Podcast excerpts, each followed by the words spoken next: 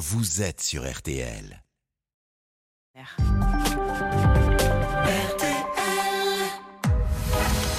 22h minuit, Parlons-nous. avec Cécilia Como sur RTL. Bonsoir, c'est Cécilia Como, très heureuse de vous retrouver pour Parlons-nous jusqu'à minuit tout rond. L'antenne d'RTL vous appartient pour partager avec nous vos histoires de vie, vos joies, vos peines et vos questionnements, parce qu'il est difficile souvent de se confier à ses proches par crainte d'être mal compris ou jugé, que l'on aimerait avoir un avis extérieur. Je vous invite à m'appeler au 09 69 39 10 11 au prix d'un appel local et je ferai tout mon possible pour vous aider à y voir plus clair. Toutes vos confidences sont les bienvenues dans Parlons-nous. Ici, vous le savez, il n'y a aucun jugement. Raphaël, Olivia et Paul vont vous accueillir au standard 09 69 39 10 11 et vous guider jusqu'à l'antenne.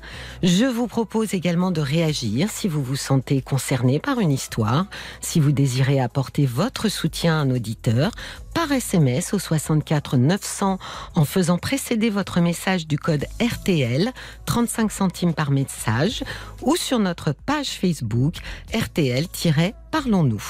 Marc Bisset à la réalisation me fait signe que l'on peut commencer, alors sans plus tarder, parlons-nous. Bonsoir Stéphanie. Bonsoir Cécilia. Bienvenue Stéphanie, je suis ravie de vous accueillir. Merci, moi aussi, je suis contente. Eh ben, on est deux alors. Je, Voilà. je vous écoute Stéphanie, racontez-moi. En fait, ça va beaucoup mieux qu'hier soir quand j'ai téléphoné, D'accord. mais l'histoire reste quand même la même. Euh, je me suis inscrite sur Mythique. Oui. J'ai fait une rencontre que visuelle ou par téléphone et WhatsApp qui a duré trois mois. Visuel, pardon. Vous voulez dire par vidéo, hein, Stéphanie? Par vidéo, Ouais, oui, c'est ça. Oui. En fait, je, je suis pas très, j'étais pas très douée avec le téléphone, mais j'ai vite été très habituée au téléphone, même addict au téléphone. D'accord. Et euh, je devais rencontrer cette personne euh, un jeudi, ça s'est pas fait, il y avait une excuse. Le week-end, ça s'est pas fait, il y avait une excuse. Et dans ma tête, j'ai commencé à, à vriller. Je, je mangeais plus, je dormais plus. Oui. Et je me suis mise dans un état que je, je- même moi-même, je, je le comprends même, même pas. Racontez-moi les débuts, Stéphanie. Euh, comment, d'abord, pourquoi lui? Parce que sur Mythique, il y a du monde. Euh, donc, qu'est-ce qui fait que lui vous a plu, que son profil vous a intéressé? Comment ça s'est passé quand vous vous êtes appelé euh, Sa voix, ce qu'il vous racontait? Alors, le, le truc, c'est même pas moi qui l'ai cherché, c'est lui qui est venu à moi. Oui. en me parlant de, de la région où j'habite. D'ailleurs, j'ai un petit accent. Parce qu'il était venu faire ses études dans la, dans la région où, où j'habite. Et on a commencé à discuter sur le lycée euh, où il était venu faire ses études d'horlogerie. Et ça a commencé simplement comme ça. J'avais même pas vu son profil, en fait. Donc, il vous avait envoyé un email, quoi, pour euh, ou Bah, il non, il ou un chat. envoyé Oui. ouais, un chat, une Oui, je suis pas discussion. Je suis pas au point. Vous avez vu, je suis encore à l'email. Mais c'est vrai que c'est beaucoup plus rapide maintenant. Moi, j'étais très rapidement au point, Ouais. alors que j'étais pas du tout. Et je suis très vite devenue au point avec euh, Mythique. Alors comment ça alors? Donc ça a commencé en douceur, j'ai envie de dire, euh, Oui. tranquillement, sur euh, un- presque une conversation un peu badine comme ça, où lui euh, vous raconte en fait ses souvenirs de la région et de la ville, et comment petit à petit et comment et comment les choses se sont transformées? Comment les choses. ah, Alors, le- ça, parce qu'après, on a parlé par téléphone, donc la voix, le Ah, verbal. c'est vous qui avez qui avez Non, choisi. c'est lui. C'est toujours lui. D'accord. Bon, vous étiez pas trop impressionné, ça peut être un peu intimidant quand même. Mais bizarrement, non. D'accord, donc il savait vous avait- mettre euh, en confiance. Oui. Déjà, je, savais qu'il existait puisqu'il me parlait de la région et je savais Ah qu'il. oui, oui. ce qu'il par- je- bah, je connaissais donc euh, et il habitait. Enfin, lui, il est dans la Bourgogne, donc je, je- il parlait vraiment de, de ma région, Oui. de mon lycée, donc j'étais à fond. Non, mais-. Non, mais j'ai- oui, j'étais aussi en train de me dire, Stéphanie, c'est sécurisant, quelqu'un qui a, euh, a en commun avec vous les mêmes points de repère. Et voilà, et on a été à l'école, il est né la même année, donc on y était la même année dans, le même, dans la même école. Ah bon? Et vous vous souvenez de lui ou pas du tout? Non, pas du tout. pas du tout. Bon, faudrait le rechercher sur les photos de classe, Stéphanie. Non, je vais plus le rechercher du tout. Bon, donc, peut- alors, donc, il décide de vous appeler. Comment ça se passe euh, Ça se passe très très bien. Moi, je suis super détendue. Euh, Ça me, c'est comme si un ami m'appelait.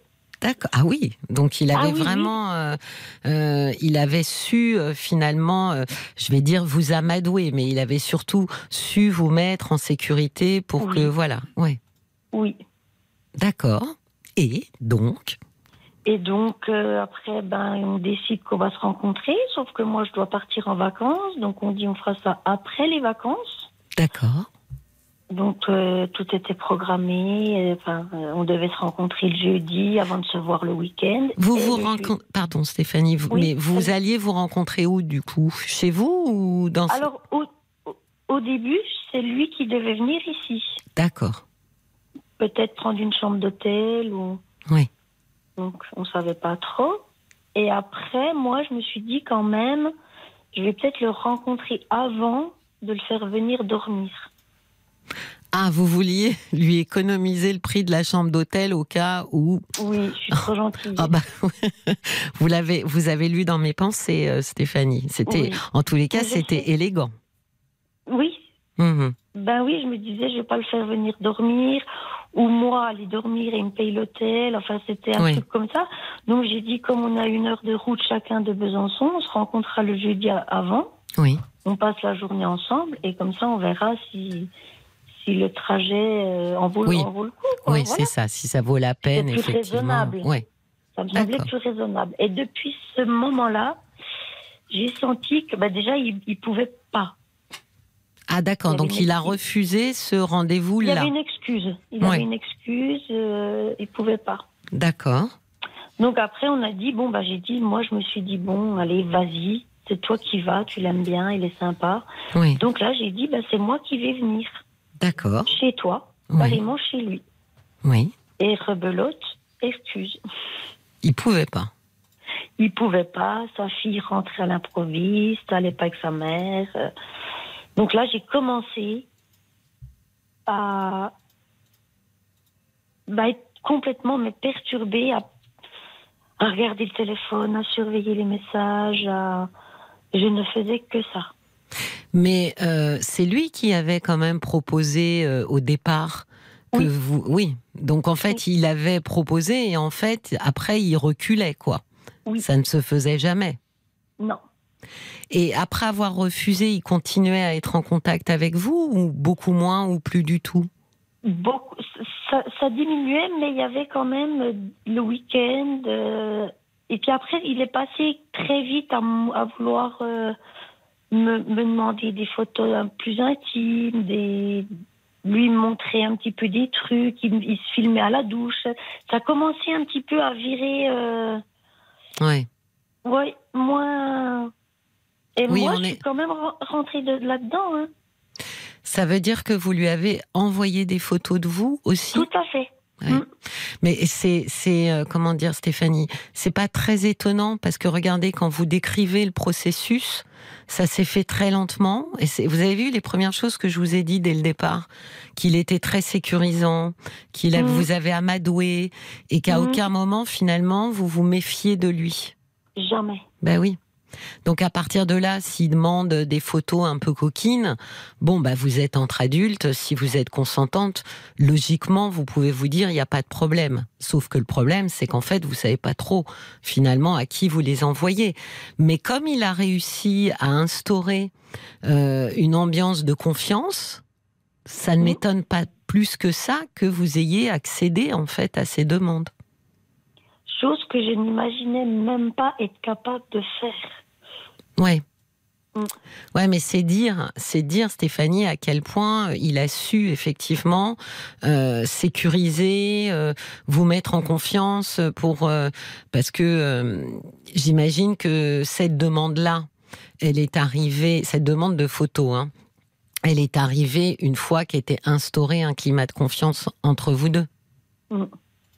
Donc c'était plus compliqué de de- dire non. on- il y avait beaucoup d'amusement, c'était léger, Oui. c'était, c'était joyeux.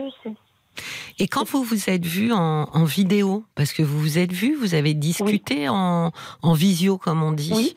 Euh, bah alors, comment vous l'avez trouvé? Parce que pour le coup, euh, là, il était euh, pas en 3D, en 2D à Ben, cause il de. était en vrai, je le Ouais. trouvais, je le trouvais bien, mon goût. Tout, tout- enfin, il, il était drôle, il me faisait visiter son appartement, moi je faisais visiter le mien, on discutait, c'était.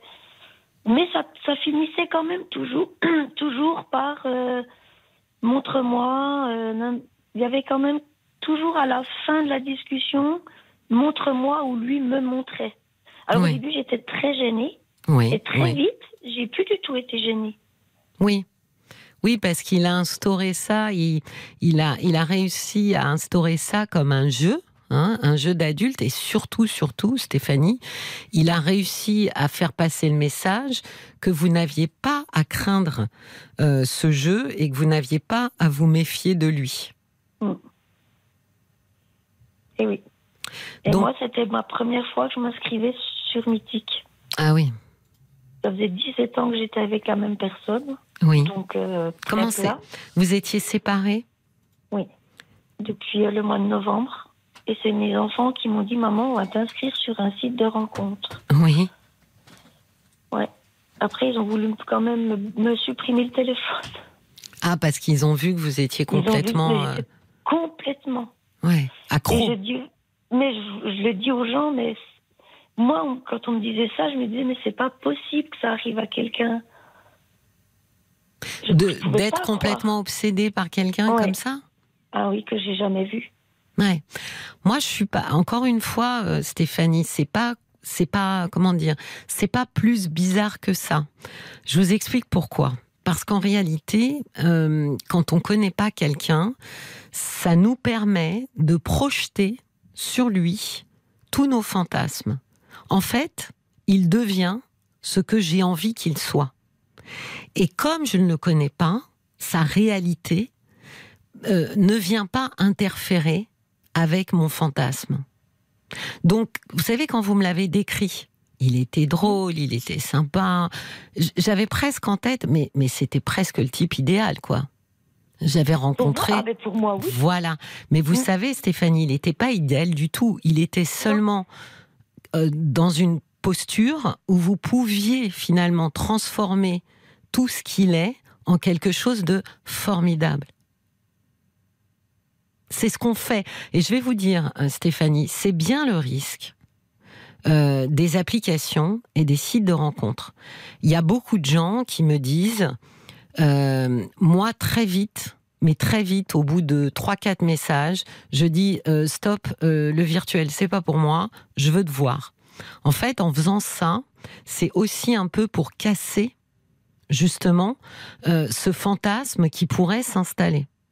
Les gens Oui. qui discutent longtemps, une semaine, deux semaines, un mois, qui s'écrivent, ont tendance quand même beaucoup à construire en fait euh, presque un personnage et à transformer cet homme ou cette femme qui est on ne peut plus réel en quelqu'un euh, qui, comme par hasard, euh, est exactement ce que je cherchais.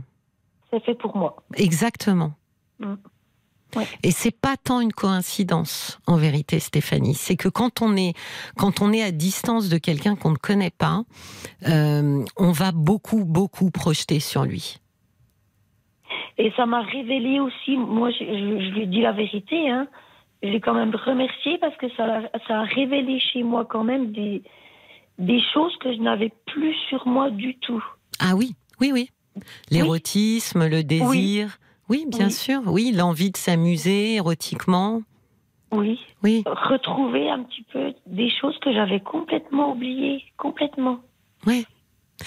Suis... Donc j'y trouve, un petit point positif. Quand Oui, même. et ben moi je trouve que c'est même plus qu'un petit point positif, Stéphanie. C'est un grand point positif. et c'est d'ailleurs peut-être euh, euh, ce qu'il faut en garder, c'est de se dire au travers de cette histoire, euh, j'ai compris que ma libido, que mon imaginaire érotique était pas du tout éteint. Voilà. Euh, C'était juste enfermé dans une boîte auquel je n'accédais plus. C'est une très bonne nouvelle. Très longtemps. Mais oui, ben oui, c'est pour ça que c'est un très bon point positif. Vous en êtes Mais où? j'ai- quand même dit que c'était un très. J'ai quand même dit ça, que ça m'avait quand même euh, réveillée. Bien sûr. Oui, c'est ça, réveiller. Ça réveille, ça fouette la libido. Voilà. Mais bon, ça me donne quand même un petit peu envie de pleurer. Vous en êtes où avec lui, Stéphanie? Alors, euh, ce que j'ai fait cet après-midi, je suis allée voir un hypnotiseur sur les conseils d'une amie Oui, qui est coach et hypnotiseur qui m'a gardé deux heures et demie. oui, Je suis arrivée dans un état euh, lamentable. oui.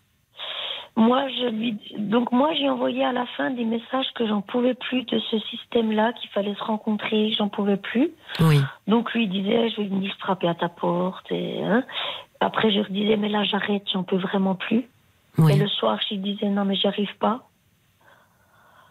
Euh, ça a duré comme ça quelques, quelques jours où je disais, euh, non, mais en fait, il faut que je te reparle. En fait, et le- quand j'ai fait ma séance de, de cet après-midi-là, eh Oui. ben, j'ai compris en sortant que j'avais fait ça pour le pousser à, à, à ce qu'il arrête, lui, parce que moi, je pouvais pas. Qu'est-ce que qu'est-ce que vous entendez par j'ai fait ça? Ben, je le relançais à chaque fois. Pour qu'il vous dise c'est terminé? Oui. Mais il vous dit pas ça. Alors, le dernier message, je l'ai envoyé avant de partir à, ma, à, la- à voir l'hypnotiseur. Oui. J'ai mis qu'il me manquait, Oui. alors que je ne le connais pas quand même. hein. Mais oui, oui, oui, Oui, j'ai quand même mis ça. oui, oui. Et j'ai mis mon téléphone en mode avion pendant la séance. Et l'hypnotiseur, à la fin, moi j'étais un petit peu dans, dans l'IVAP quand même. Il m'a dit, Stéphanie, vous avez envie de regarder votre téléphone ben, Je dis oui, parce que j'aimerais bien voir s'il m'a répondu, parce que Bien sûr. c'est- devenu toute ma journée. Oui. Et il me dit, on va l'ouvrir ensemble. Et je lui dis, non, non, je vais le faire chez moi toute seule. Il m'a dit, non, on va le faire ensemble. Et la réponse à ça, c'était un bonhomme qui rigole. Donc il m'a dit, vous voyez que le jeu, il est fini. Le jeu. euh, C'est une drôle de jeu. réponse quand même, Stéphanie. Ouais. Le bonhomme qui rigole Bah oui. Vous Bah lui oui. dites que c'est fini, lui vous envoie un bonhomme qui rigole. Non, je lui dis, euh, tu, tu me manques vraiment. Enfin, je- Ah bon, encore mieux. Et lui, vous, il, il vous rionnez quoi. oui. Hmm. Mais Ah je vais, je vais vous éclairer quand même. Quand vous dites euh, à votre hypnothérapeute, euh, et, et- il me manque, euh, et vous trouvez ça bizarre, euh, non, c'est pas bizarre Lui, parce trouve que. pas ça bizarre non plus. Bah oui, parce que vous vous êtes, vous savez, dans le temps, euh, on disait entiché. Hein J'aime bien cette Oui. expression. On Vous vous êtes entiché d'un homme dont vous dites il était quasiment fait pour moi, parce que si je regarde bien, il avait absolument tout, ce que j'aime. Donc euh, il a tout. Ça y est, c'est presque miraculeux. Vous voyez, c'est Et la beauté. Ça fait une semaine que j'étais inscrite, j'ai le, miracle du siècle. Ben voilà. Et Donc oui. c'est quasi miraculeux. Ensuite, il vous réveille euh, libidinalement parlant euh, et, et vous vous fait vous rappeler que ben euh, vous avez une vie de femme et une vie euh, érotique euh, qui est qui est bien là et, et qui peut être euh, effectivement réactivée. Euh, ben oui, il devient cet homme idéal euh, qui vient un peu euh, vous, sauver quoi et, et vous ouvrir à une nouvelle vie qui va être extraordinaire. Ah, extraordinaire. Et donc, je comprends très bien que une fois qu'on est, alors je vais mettre des guillemets, mais harponné euh, par un fantasme pareil, euh, on a du mal à se décrocher et à laisser euh, le fantasme s'éloigner et partir on au veut loin. pas. Ben On non, veut pas. ben bien sûr que non. Et j'ai- plusieurs fois quand même dit, moi j'arrête, je- je- j'en peux plus. Oui. Et je me fatigue parce que j'ai jamais autant écrit de messages en, 10 ans, ni envoyé de photos. ni- C'est des kilomètres de, de messages. Et à chaque fois le matin, j'étais hyper motivée. Allez, c'est fini. Oui. Et non, le soir ou le lendemain, ou lui me renvoyait un petit truc. Et ça repartait. Oui, mais euh, je pense que vous savez, Stéphanie, quand on est accroché, quand on s'est fait accrocher euh, par quelqu'un euh, qui est assez doué hein, pour séduire et mettre en confiance, et qu'on a, comment dire, qu'on le visualise un peu comme un prince charmant, je pense qu'effectivement, vous avez eu beaucoup de courage. C'est une très bonne idée d'avoir été voir l'hypnothérapeute et parce que c'est pas du tout facile de se décrocher. C'est de... une amie qui m'a dit vas-y. Ben oui, mais ça aurait Mm. pu durer beaucoup plus longtemps. Mais je pense que je serais tombée malade, Cécilia. Je tombais malade. Ben c'est pas plus mal. Je vais vous dire, ça veut dire que votre corps, à un moment donné, il prenait les rênes de dire elle est en train de vivre un truc qui est complètement dingue. Euh, et donc euh, le corps, nous, quoi, on va, on va stopper tout ça. Vous savez ce qui se passe dans ce genre de fantasme? On a des neurotransmetteurs dans notre cerveau, entre autres euh, une, une neurohormone qui s'appelle la sérotonine et qui mal régulée nous rend obsessionnels. Fixation. Ben oui.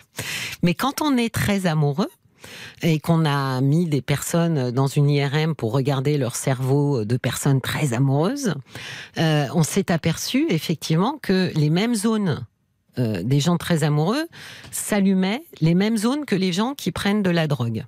D'accord? Ben Donc voilà, c'est vous dire l'obsession euh, de l'être aimé. Et donc ça c'est lié à des neurohormones, entre autres une qui s'appelle la sérotonine. Et donc oui, quand on, en, en- quand on est euh, complètement déréglé ou dérégulé à ce niveau-là, bien sûr qu'on peut s'effondrer. Bien Et je sûr qu'à un moment donné, le corps lâche. Et j'étais à la limite, mais je me disais, tu vas devenir folle. Oui, c'est ça, c'est ça. Mais je me, re- je me sentais devenir folle. Oui, c'est obsessionnel. Je savais qu'en envoyant mes, en envoyant mes messages, je me disais, il va me prendre pour une folle. Oui. Mais je le faisais quand même. Ah oui, non, mais c'est bah, exactement comme celui qui doit arrêter une drogue et ne peut pas s'en empêcher. À 22 heures, il y pense. À 23 heures, il met ses chaussures et à minuit, il est en face de son dealer alors que euh, il s'était promis euh, de ne plus le Voilà. faire.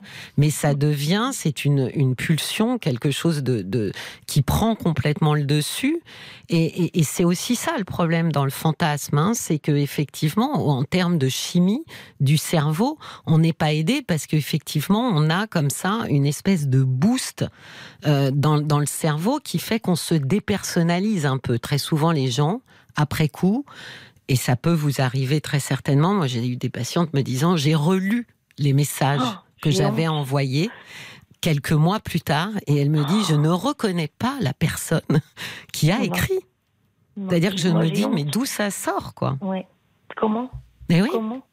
Ben, ça, c'est parce qu'il y a une forte dépersonnalisation au moment où, effectivement, on est complètement englué par le fantasme et cette biochimie qui, qui, qui, qui fait monter comme ça euh, très très fort l'obsession. C'est totalement obsessionnel. On perd la raison.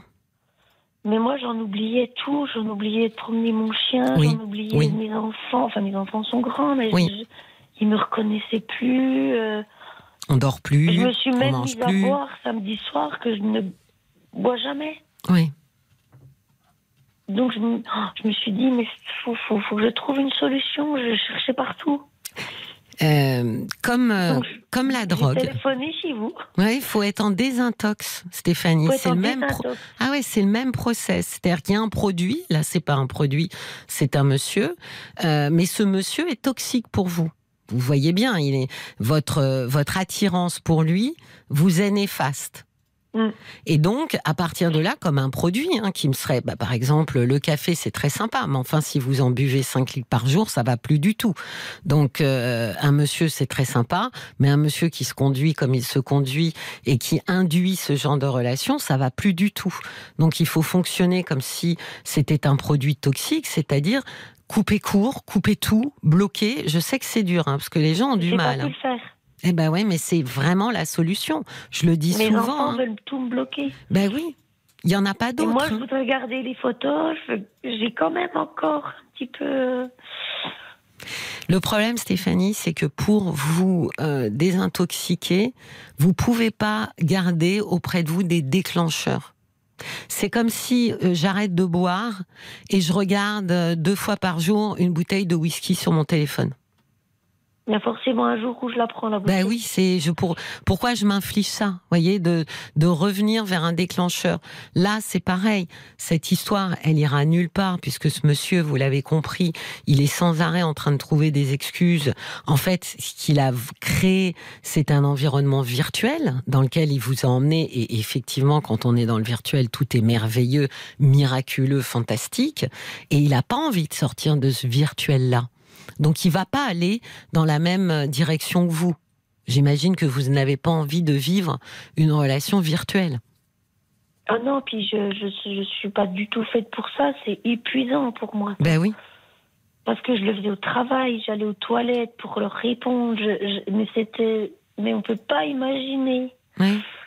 Bah si, comme quand quelqu'un est intoxiqué, drogué par un produit et qu'il y pense tout le temps. Il pense au moment où il va pouvoir consommer son produit. Oui. C'est le même processus, hein, Stéphanie, dans notre cerveau. Euh, c'est le même processus. Et vous, re- vous regardez bien les gens qui sont euh, fous amoureux euh, au début d'une histoire, sont des gens qui ne dorment plus, qui ne mangent plus. Euh, et ce processus, heureusement pour nous, euh, il a une fin. Parce que si on restait comme ça, euh, complètement transi, voyez cette expression, On en transi, mourrait. bah, évidemment, on en mourrait.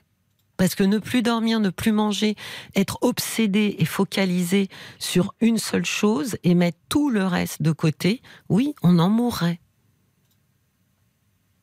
Oui, mais moi, je me sentais à la limite de me dire, c'est où tu trouves une solution pour t'en sortir, Hmm, où tu vas, tu vas, bah, tu vas plonger, quoi. oui. Je sais, oui. C'est, vous savez, ça me fait vraiment penser comme si vous aviez fait une rencontre avec un produit addictif. Il y a des gens hein, qui disent, moi j'ai un profil addict, euh, donc je me méfie énormément de certains produits. Je dis souvent, vous, vous faites bien, c'est pas mal de se connaître, parce qu'ils savent que s'ils touchent à ça, ça va leur plaire et ils vont y retourner. Là, ce qu'il vous a proposé, ce monsieur, c'était du plaisir. Et nous, les êtres humains, on est toujours attiré par le plaisir et on fuit le déplaisir. C'est très dur pour nous de refuser le plaisir. C'est le problème des drogues, c'est le problème du sucre, c'est le problème du chocolat, enfin tout ce qui nous fait plaisir. C'est très difficile pour nous de... C'est moins dangereux le chocolat. Ah ben ça, oui. Mais vous voyez, cette, ceux qui n'arrivent pas non plus à arrêter, c'est parce que ça leur procure un immense plaisir. Et donc ce monsieur, en réveillant votre libido, parce que je pense que c'est quand Je même un ça, élément ça- clé, Ouais, je pense que c'est l'élément clé. Je, Oui. je l'ai même dit, c'est que je le sentais. bien sûr. C'est l'élément clé, c'est-à-dire que non Mm. seulement c'était miraculeux de rencontrer un type euh, sympa, drôle, euh, plutôt beau, etc., mais en plus, il Non, réveillait la pas- femme en vous. pas très beau. Ah bah voyez, vous l'avez trouvé beau quand même. Mais je le trouvais beau parce que parce qu'il était drôle, il était gentil. il- Au début, je le trouvais très moche, puis plus, plus ça allait, je me disais, mais il est, vrai, il est quand même beau. hein. Vous savez pourquoi je ris? Parce que j'adore le oh mais il est quand même beau. Non, c'est qu'il a vraiment et, et au moins euh, vous en garderez ça.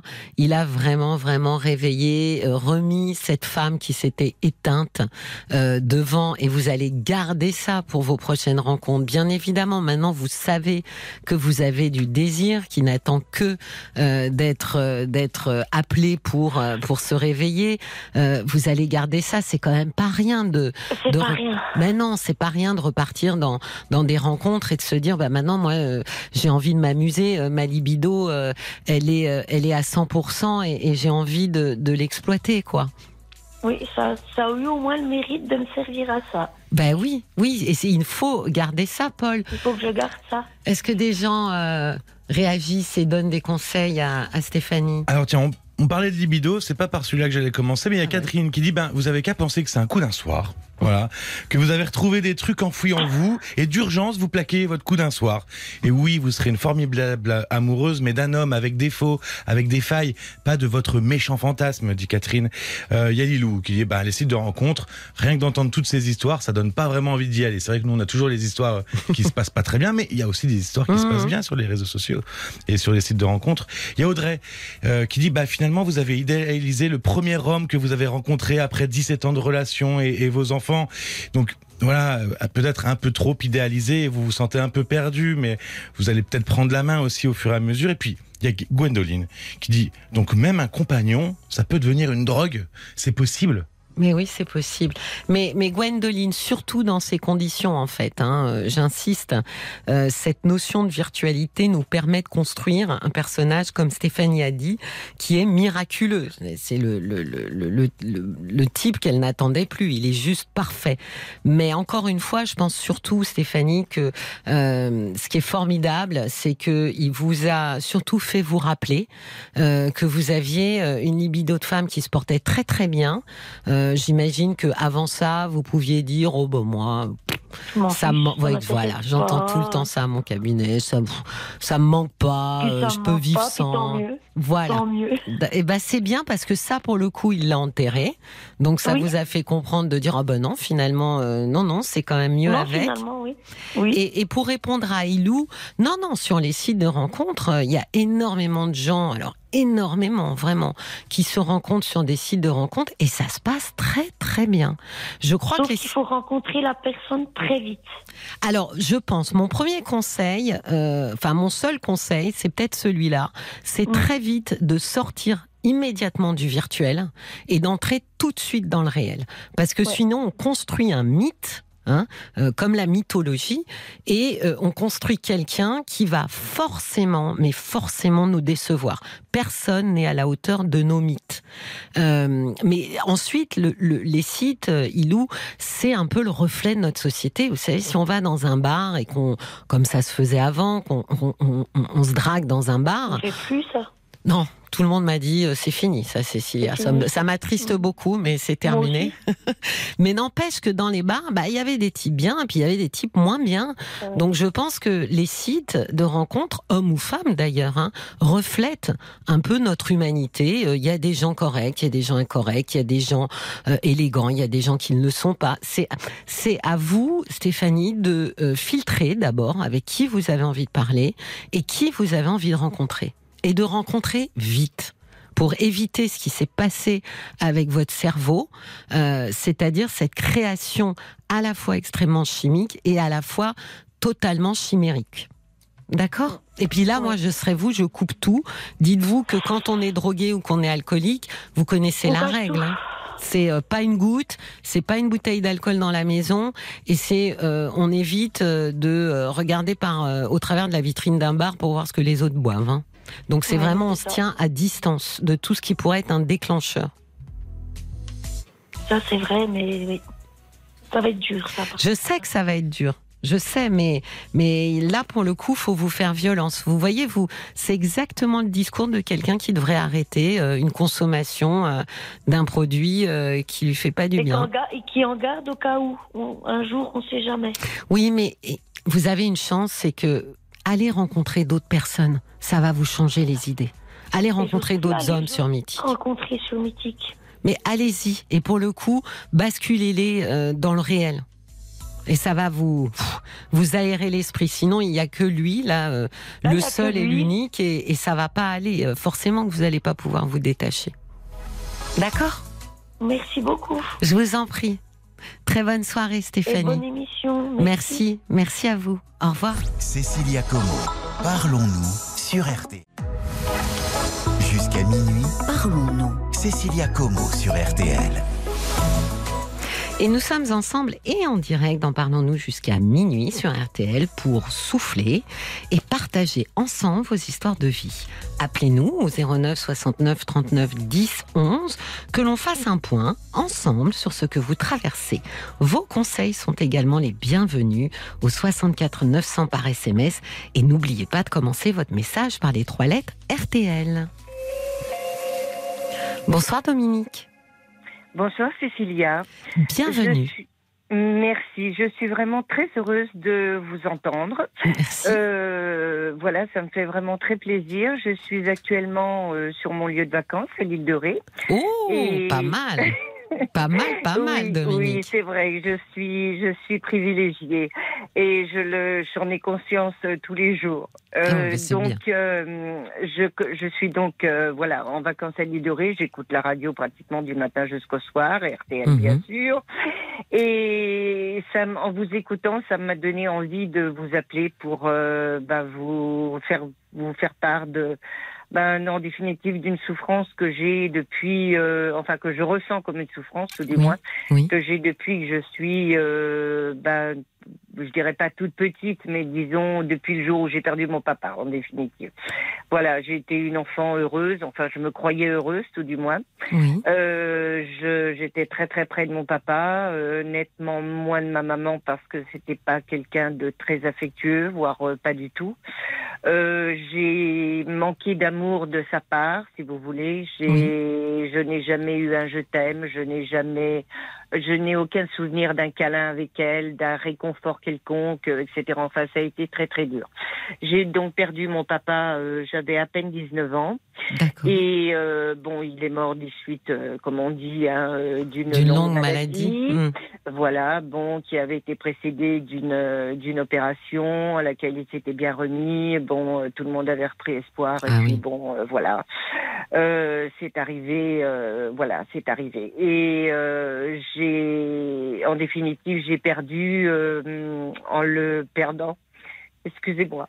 J'ai perdu ben, je- mon socle, si vous voulez, Oui. mon socle. Oui. Voilà. Puis vous Et, étiez jeune, hein, Dominique. Voilà, 19 ans, c'est pas bien vieux. hein. Et puis, je, je veux dire, euh, si vous voulez, bon, il y avait déjà eu la souffrance de, de, de la séparation due à son opération. Oui. Bon, là, j'avais 15 ans. euh, bon, je comprenais rien de ce qui se passe. Enfin, c'est pas que je comprenais rien, mais euh, si vous voulez, je- je- j'arrivais pas à, à réaliser quoi. Euh, bon, on était pris dans dans dans, dans toute cette euh, ce, ce malheur. Donc Oui. euh, bon, voilà. Et, et puis effectivement, j'étais jeune et puis on parlait pas. On n'était pas. Enfin, avec mon papa, je parlais, mais euh, si vous voulez, avec ma mère, euh, bon, on discutait jamais. De toute façon, on est une famille où on parle pas. Et, et Euh, vous je- aviez des frères et des sœurs, Oui, alors j'ai une sœur euh, qui a 9 ans de plus que moi. Oui. Et euh, si vous voulez, ma sœur s'est mariée, donc j'avais 13 ans. Et on habitait euh, à cette époque-là pas très très loin les uns des autres. Il y avait quoi, à peine une trentaine de kilomètres qui nous séparaient. On était en région parisienne. Et quand elle s'est mariée, une semaine après, mon père avait été remuté euh, dans une autre ville. Donc euh, on a dû partir. Donc Ah si vous voulez, j'ai, ben en définitive, j'ai perdu ma sœur. Enfin perdu. Oui, vous vous êtes guillemets. éloigné. Oui, oui. Voilà, je me suis éloignée et ma sœur, ben, ben, c'est ma, sœur, quoi. Enfin, bon, euh, voilà.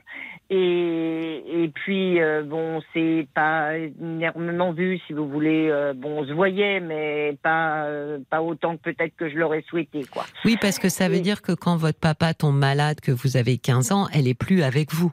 Ah ben non, Ben non, oui. non, non, non. elle est non, mariée, elle est installée ailleurs. Et voilà, Oui. voilà, exactement, exactement. Donc euh, et puis euh, et puis on n'a pas le même tempérament, on n'a pas le même caractère, euh, etc. On ne on on n'est pas, euh, on s'exprime pas de la même manière. Si vous voulez, elle est elle est quand même très, elle elle est très renfermée. Moi c'est plutôt le contraire. Oui. Euh, donc on vit pas les choses de la même manière, quoi. Euh, voilà. Bon, et c'est vrai que moi, je, en plus, je faisais tout, euh, beaucoup de choses avec mon papa. Je faisais beaucoup de sport à cette époque-là, donc il me suivait partout. Enfin, Oui. c'était vraiment euh, bon. Il était là, quoi. Il était Mm. là. Il, je- bon, il s'est toujours amusé avec moi toute petite. euh, enfin voilà. Et le jour où je l'ai perdu, ça a été je- une, Ben oui. une catastrophe. Ma vie s'est écroulée.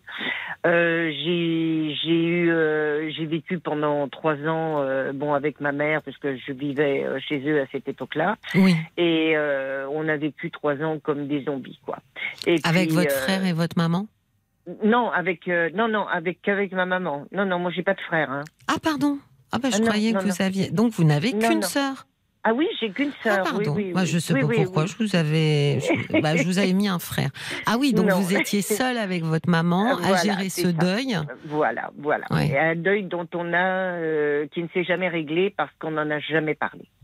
Et Eh oui. Et vous n'aviez personne non plus pour en parler. Votre sœur était Ah, mais non, trop loin. Mais non, mais voilà, voilà. Et, et, et, et ça a été, euh, ça a été, et c'est euh, bon, ça commence un petit peu à s'atténuer dans le sens où je fais du travail euh, sur moi. Bon, je vois une psy, euh, bon, une fois par mois, etc. Bon, ça mène, mais si vous voulez, il y a, y a la, la, mort de mon père en définitive a déclenché énormément de choses euh, parce que parce que c'est évident que s'il a il avait vécu euh, tout ce que j'ai vécu moi ne se serait pas passé tout du moins pas comme ça quoi.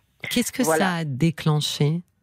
Ben, ça a déclenché en définitive que je me suis retrouvée, si vous voulez, avec euh, les. Il, il, était la seule personne qui pouvait m'apporter de l'amour.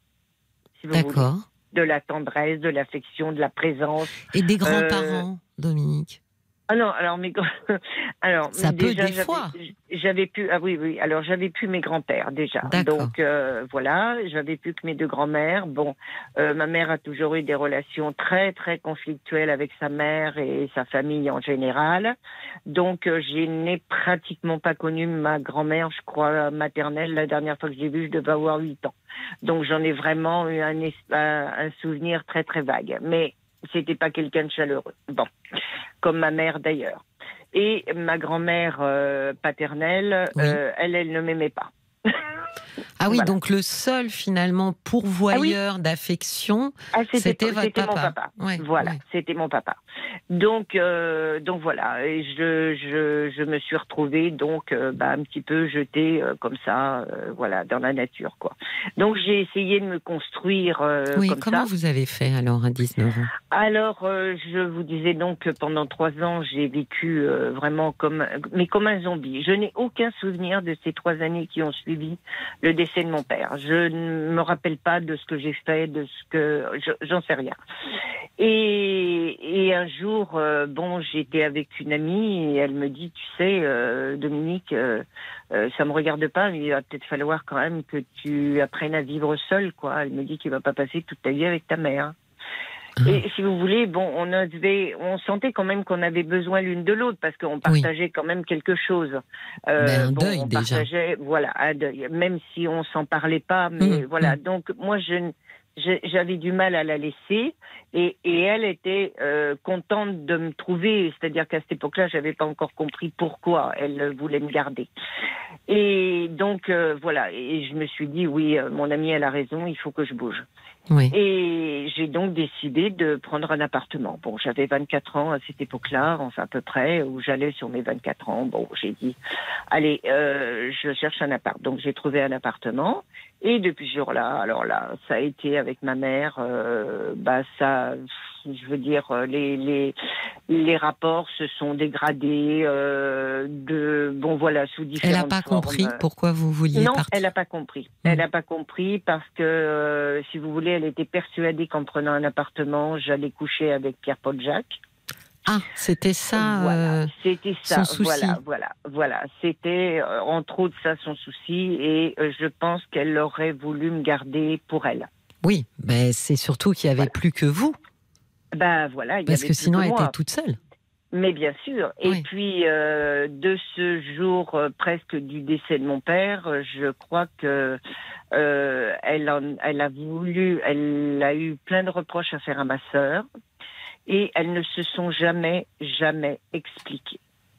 C'est-à-dire plein de reproches. Pourquoi après le décès de votre papa euh, Eh ben parce que, si vous voulez, ma sœur a été euh, relativement absente pendant euh, bah, tout le temps où il est de, de, de la déclaration de sa maladie, si on peut dire, jusqu'à jusqu'à son décès. D'accord. Donc, donc voilà, bon, Oui, vrai votre maman lui en a voulu. bon, voilà, voilà, Mm. c'est ça. Et si vous voulez, euh, toute euh, toute ma vie a été basée sur des non-dits, si vous voulez, euh, bon, des explications qu'elles n'ont pas réussi à gérer et tout et tout, toutes les deux. Et j'ai toujours été, si vous voulez, au milieu de tout ça. Oui. Au milieu de Au tout milieu, ça. c'est-à-dire en faisant un peu aussi le tampon. oui, oui. oui, oui, Mm. en faisant le tampon parce que parce que euh, bon, des fois il y a des situations qui atteignaient des proportions euh, complètement euh, dingues et, et, et- je me disais euh, non, c'est c'est pas possible. Donc j'essayais de de comment de dire à l'une ou à l'autre bon de faire des efforts, etc. Mais bon, je veux dire, il n'y a jamais eu de dialogue, si vous voulez, il n'y a jamais eu d'explication, jamais, jamais, jamais. Donc, euh, bon, bah, j'ai continué euh, ma vie. Hein. J'ai outrepassé euh, bah, les reproches que ma mère me Hmm. faisait, les réflexions désagréables, enfin bon, etc. Nous avons même été fâchés pendant neuf mois dans un premier temps. C'est vous qui aviez Euh, décidé de. Ah oui, oui, oui, j'avais décidé parce que je sentais qu'elle, euh, elle, euh, elle prenait, euh, enfin, ça, ça allait pas. Il y avait quelque Oui. chose qui n'allait pas. Donc, puisque j'étais partie de, de chez elle, euh, il fallait que je, non, il fallait que je lui montre que je pouvais me débrouiller toute seule et que j'étais pas une écervelée, quoi. Oui. Et, et donc, euh, bon, j'ai donc commencé ma vie. Je travaillais déjà depuis quelques années. Et puis, euh, et puis bon, j'ai rencontré donc en 82, euh, fin 81, début 82, euh, le futur père de mes enfants. Voilà. Donc, euh, je suis tombée follement amoureuse de ce garçon. Euh, il faisait ses études euh, dans la- l'administration dans laquelle j'étais, l'institut dans lequel j'étais, et bon, voilà, je suis tombée folle amoureuse, voilà, lui aussi, je pense. Et, et voilà, donc on a, on a comment, on a décidé de vivre ensemble. On a vécu ensemble pendant quatre ans. Oui. Et euh, comme il avait, euh, il venait de finir ses études, donc fallait, il y avait que moi qui travaillais, si vous voulez. Donc il, a cherché du travail et on a décidé donc euh, en 88 de faire un bébé. Donc on a eu euh, un premier enfant qui est une fille et euh, bah, en définitive. Euh, là, bah, tout s'est euh, un petit peu écroulé parce que, bah, parce que je pensais euh, vivre avec le père, euh, même surtout quand mon enfant serait là, Oui. et je me suis rendu compte que, eh ben, j'élèverais, j'élèverais mon enfant toute seule. Ou Pourquoi? Qu'est-ce qui s'est passé? Bah parce que euh, bon, c'est un monsieur qui est d'origine maghrébine et euh, bah, en définitive, euh, si vous voulez, j'ai j'ai pensé que c'était quelqu'un, enfin c'est quelqu'un de très européanisé pour moi à cette époque et la vie qu'on avait était une vie euh, tout à fait normale, si vous voulez. Oui. Et, et en définitive, je me suis rendu compte que ben, le- la place de l'homme euh, dans une famille, euh, même qu'elle soit mixte, si vous voulez, Oui. euh, quand euh, on vit avec quelqu'un de cette origine, et ben c'est pas possible, quoi. C'est-à-dire, qu'est-ce que vous voulez dire par là? Eh ben parce que je j'étais pratiquement toute seule avec euh, tout le temps avec les enfants. Je, je gérais tout quoi. Je veux dire, lui, il était les trois quarts du temps avec ses copains. Oui, mais café. je vais faire une parenthèse, Dominique. Vous savez, je rencontre beaucoup, beaucoup de gens euh, à mon cabinet et il y a autant Oui. d'hommes que de femmes. Oui. Et je peux vous dire que euh, ne pas être investi dans son couple, dans sa famille, ça franchement, ça n'est absolument pas corrélé euh, à l'origine.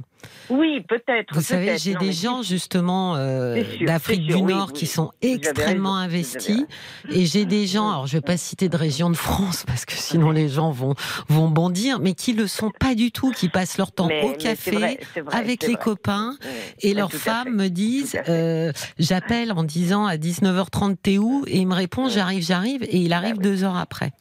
C'est vrai que vous avez raison de me, me rappeler ça. je vous le dis parce que moi je le vis. Non, mais c'est, je veux dire, il y avait pas, il y avait aucune arrière-pensée. Je sais, hein, je euh, sais. Je veux dire, aucune, aucune. Mais- Mais, je me suis peut-être mal exprimée. En Non, non, non, non, mais je comprends, mais le côté patriarcal. euh, Non, oui, c'est ça. je ça, je comprends, Dominique. Mais là, ce Et- monsieur, il avait autre chose. Il présentait aussi un désinvestissement Voilà, par rapport voilà, à sa voilà. famille. Oui. Voilà, tout à fait, tout à fait, tout à fait. Même un jour où j'étais euh, peu de temps après mon retour de la maternité, euh, j'ai- bon, j'avais ce qu'on appelle un, un petit peu le baby blues et Oui. euh, je me suis mise à pleurer alors que j'avais ma fille dans les bras et que tout allait bien et que j'étais la plus heureuse parce que parce que je voulais cet enfant. Et et il m'a dit mais pourquoi tu chiales T'as un gosse maintenant? Oui. Bah Et oui. si vous voulez, là, je me suis dit, mais qu'est-ce qui se passe? Mais, mais il a rien compris, quoi.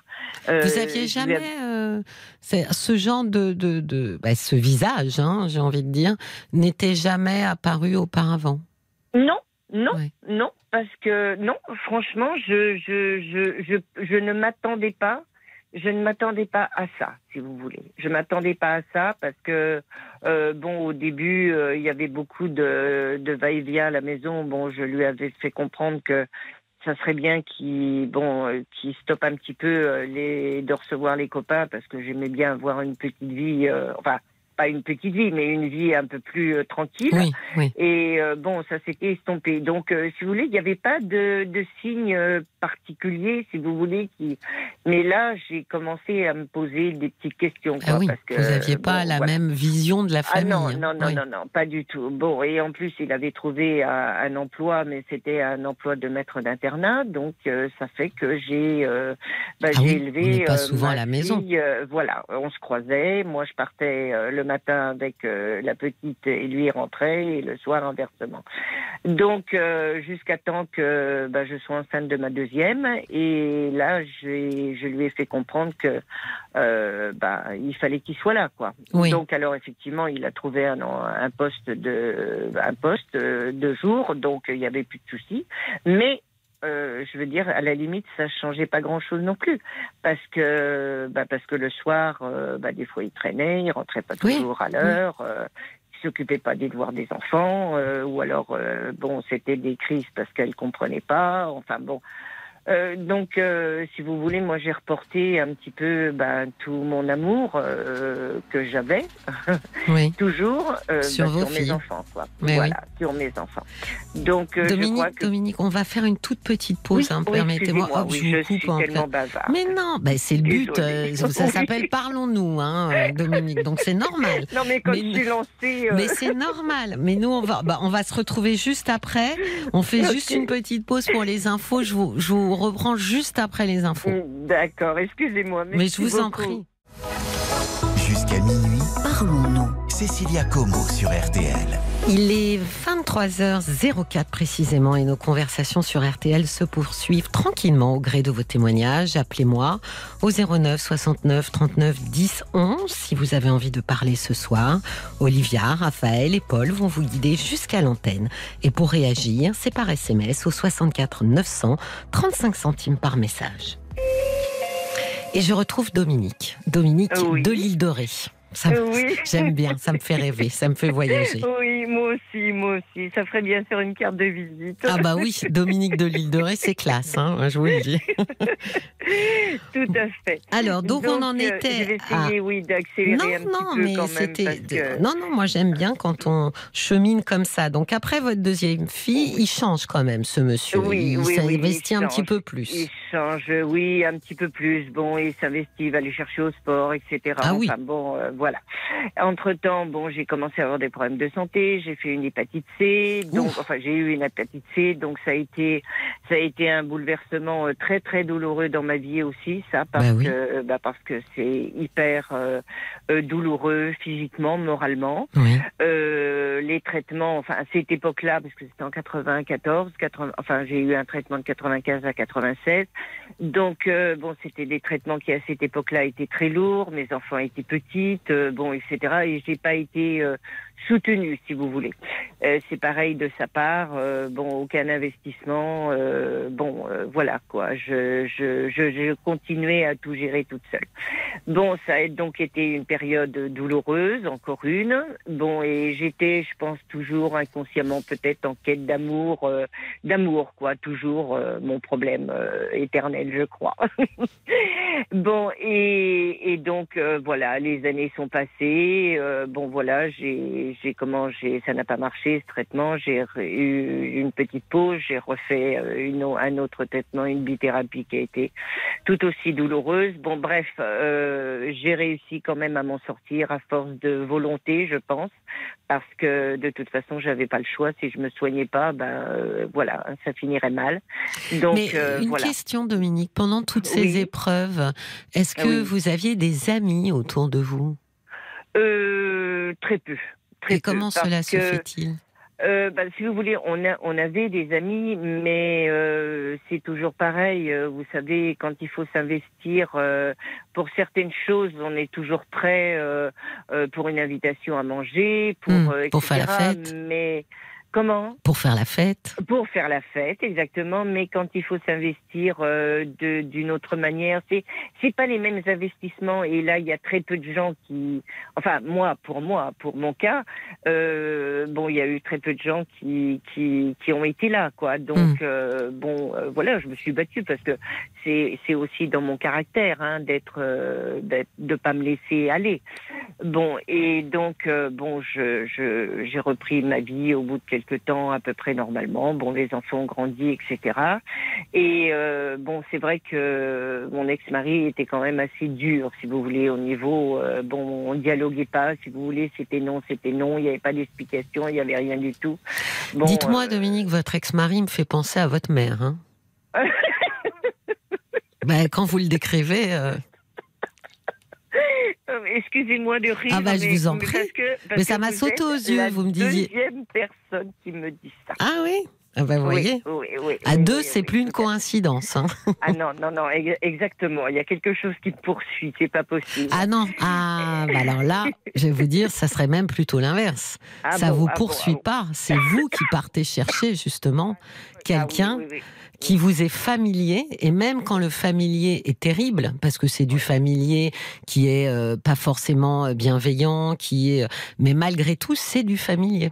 Donc ça ne vous poursuit pas, mais vous, finalement, vous êtes parti vers quelqu'un qui fonctionnait quand même un peu comme votre maman. Un peu comme ma mère. Ah Hum. oui, oui, tout à fait, tout à fait, tout à fait. Et ça, c'est vrai que après, euh, quand la première personne effectivement m'a dit ça, euh, j'ai sur le coup, je me suis dit mais c'est pas possible? Et après, après, bon, j'ai réfléchi et je me suis dit effectivement, ils avaient énormément de points communs. Hum. énormément de points communs. Donc, euh, donc voilà. Bon, et, et ça a été bon de mal en pire. Euh, en plus, euh, l'alcool est venu s'installer. Donc euh, là, ça a pris des proportions quand même assez difficiles jusqu'au jour où il y a eu le geste de trop. Et bon, il m'a frappé. Et là, ça a été terminé.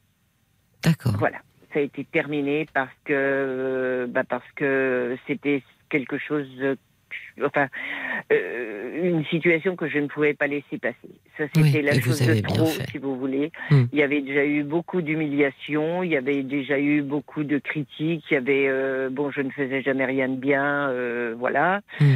Jamais de compliments, jamais rien. Donc, je me suis dit non, là, c'est pas possible. Donc, j'ai dormi sur la banquette chez nous, comme un petit oiseau tombé du nid. Et Mm. le lendemain matin, il a voulu une discussion. Je lui ai dit qu'il n'y avait pas de discussion à avoir, que ce qu'il avait fait, c'était pas pardonnable.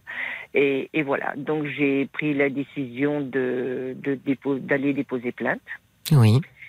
Euh, en définitive, enfin, une main courante parce que je voulais me protéger. Je, mon but n'était pas de lui faire euh, avoir des problèmes, si vous voulez lui Oui. faire du mal, Mm. mais moi, je voulais me protéger au cas où il recommencerait. Oui. Euh, voilà, il y avait une trace. Voilà. Et depuis ce jour-là, euh, donc ça c'était en 2008, euh, bah, on a cohabité. On était des colocataires. Ah Voilà, oui, vous êtes quand même resté euh, sous le même Eh ben toit. oui, parce que si vous voulez, moi je ne je n'arrivais pas à partir. On avait on, bon, on avait fait construire une maison, euh, etc. J'étais heureuse dans ma maison, je l'aimais, on Oui. avait un beau jardin. Enfin, j'étais bien, j'étais heureuse quoi. Mes enfants étaient bien. euh, bon, euh, voilà, je je ce que ce qu'on avait bâti, je je pouvais pas me résoudre, si Oui, vous voulez, ça. à quitter tout Mm. ça. Mm. Donc, euh, il a fallu que je trouve le temps d'être prête euh, pour le faire. Bon, alors euh, évidemment, mon entourage me disait mais qu'est-ce que t'attends, mais qu'est-ce que si, mais qu'est-ce que ça, etc. Mais je, voilà, euh, je crois qu'il faut vivre la chose pour comprendre en définitive. Oui, puis vous avez bien fait parce que ce genre, d'abord, c'est c'est vrai que c'est pas du tout, c'est pas je fais mes valises et je m'en vais, c'est pas aussi Mais simple que ça. ça. C'est une lente non. maturation pour Ah, pouvoir justement, quand on part, Mm. être, ne pas se retourner en fait. Voilà, voilà, exactement, exactement. Et j'ai préféré prendre mon temps parce que, euh, bon, ça a déjà été très, très douloureux quand euh, j'ai pris cette décision de partir. Mm. Donc, euh, voilà, mais j'étais prête dans ma tête à dire, euh, bon, c'est fini, je ne peux plus vivre avec lui, Oui. je ne peux plus vivre comme ça, c'est terminé, il faut que j'avance. il faut que j'avance. Donc, en 2010, je lui ai annoncé que je demandais le divorce et que je quittais la maison. Et là, il m'a dit, euh, eh ben moi, je ne divorcerai pas. Et là-dessus, je lui ai répondu que de toute façon, ça faisait des années qu'il me disait que si j'étais pas contente, j'avais qu'à divorcer. Oui. Donc euh, là, je lui demandais et j'allais partir. Donc vous Et, vous étiez euh, finalement euh, résolu à quitter cette maison que Ah vous oui, aimiez. oui, oui, oui, oui, oui. D'ailleurs, cette décision, je l'avais prise à l'île de Ré, vous voyez, encore une fois, comme toute euh, Propice, euh, ouais. importantes. Ah oui, oui, oui, oui. C'est un lieu de... De réflexion. Oui, tout à fait, tout à fait. Et de bien-être surtout aussi.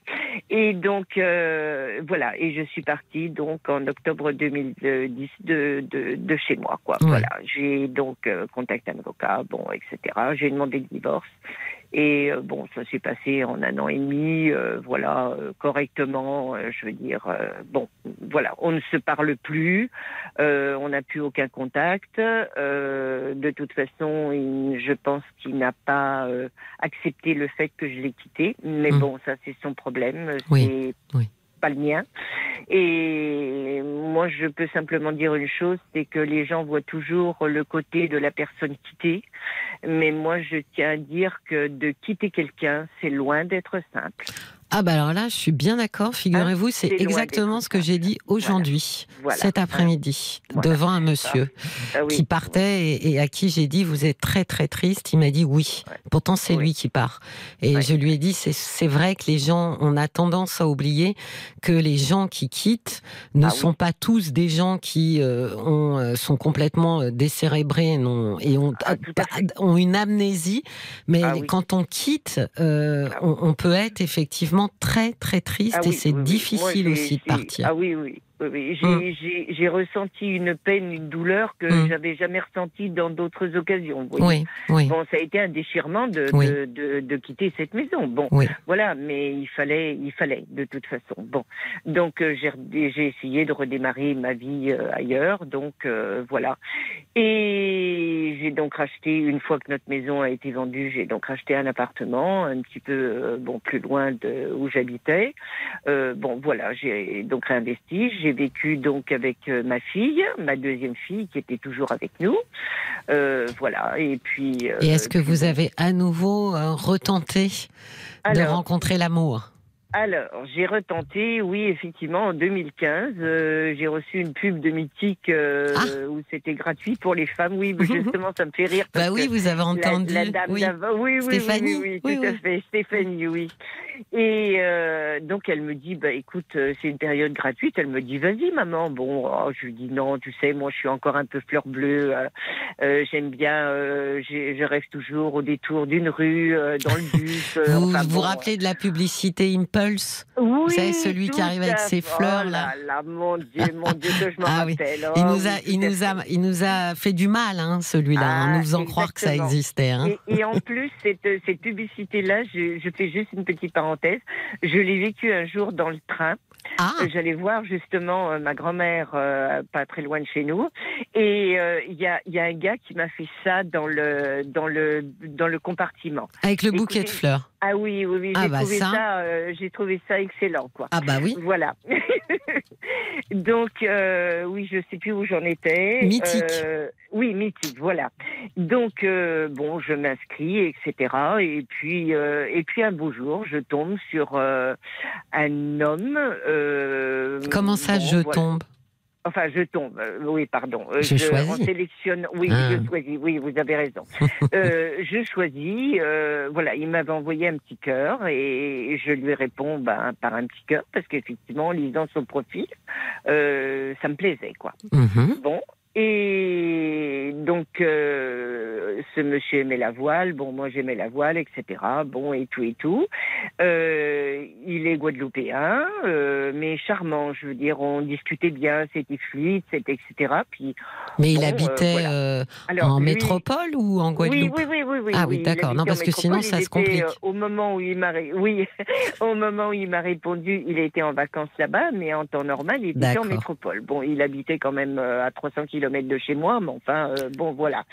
Donc, euh, bon, au fil de la conversation, euh, bon, les mois sont passés, on se, on se parlait régulièrement, et puis on a fini par se rencontrer. Voilà, il est venu me voir chez moi, dans ma ville, euh, bon, etc. Et puis, euh, euh, bon, le premier soir, il était un petit peu entreprenant et bon, il voulait qu'on passe la nuit ensemble et je lui ai dit non, que moi j'avais ma fille et, et que je, on, on se verrait demain. Oui. Donc effectivement, le lendemain, nous nous sommes rencontrés et là, c'est vrai que ça a été, eh ben, ça a été la, ré- la révélation au niveau femme, si vous voulez. Oui. Ah bah décidément, eh, chez. Mythique, Oui, oui, exactement. il devrait et utiliser ça comme slogan Mythique en fait. Tout à fait.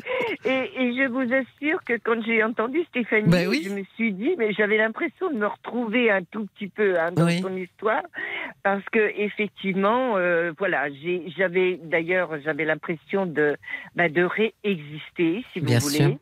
Euh, les complexes que j'avais, euh, bon, dû à mes problèmes de santé, parce qu'à part l'hépatite, bon, j'ai eu subi plusieurs opérations, etc. Donc, euh, j'ai un peu de, des marques, si Oui. vous voulez, hein, quand même, sur le corps. Donc, c'est pas évident non plus pour Oui. une femme. euh, Oui, de bon, s'exposer avec ses cicatrices voilà, et oui. et en définitive, ça s'est passé avec un tel naturel, si vous voulez, que Hmm. Que, que, que voilà, quoi. Il, a fait abstraction de tout ça. On a fait abstraction Oui. de tout ça, je dirais presque. Et vous vous êtes sentie belle dans ses yeux. Ah, ah, exactement, exactement. mm. Et ça, c'est c'est quelque chose de, de, de magnifique parce que Oui. je me suis dit, bon, à ton âge, tu plais encore. Il n'y a pas d'âge pour plaire. Mais c'est vrai Ben, qu'on plaît. on- on- je suis d'accord avec vous, Dominique. C'est pas en se Oui. regardant dans un miroir que ça fonctionne Oui. aussi bien. Oui, on a beau se faire des bisous tous les matins sur la main, ça marche pas aussi bien que si quelqu'un nous regarde un peu avec Ah, les yeux de l'amour. Ça, Ah, c'est tout clair. à tout à fait, tout à fait.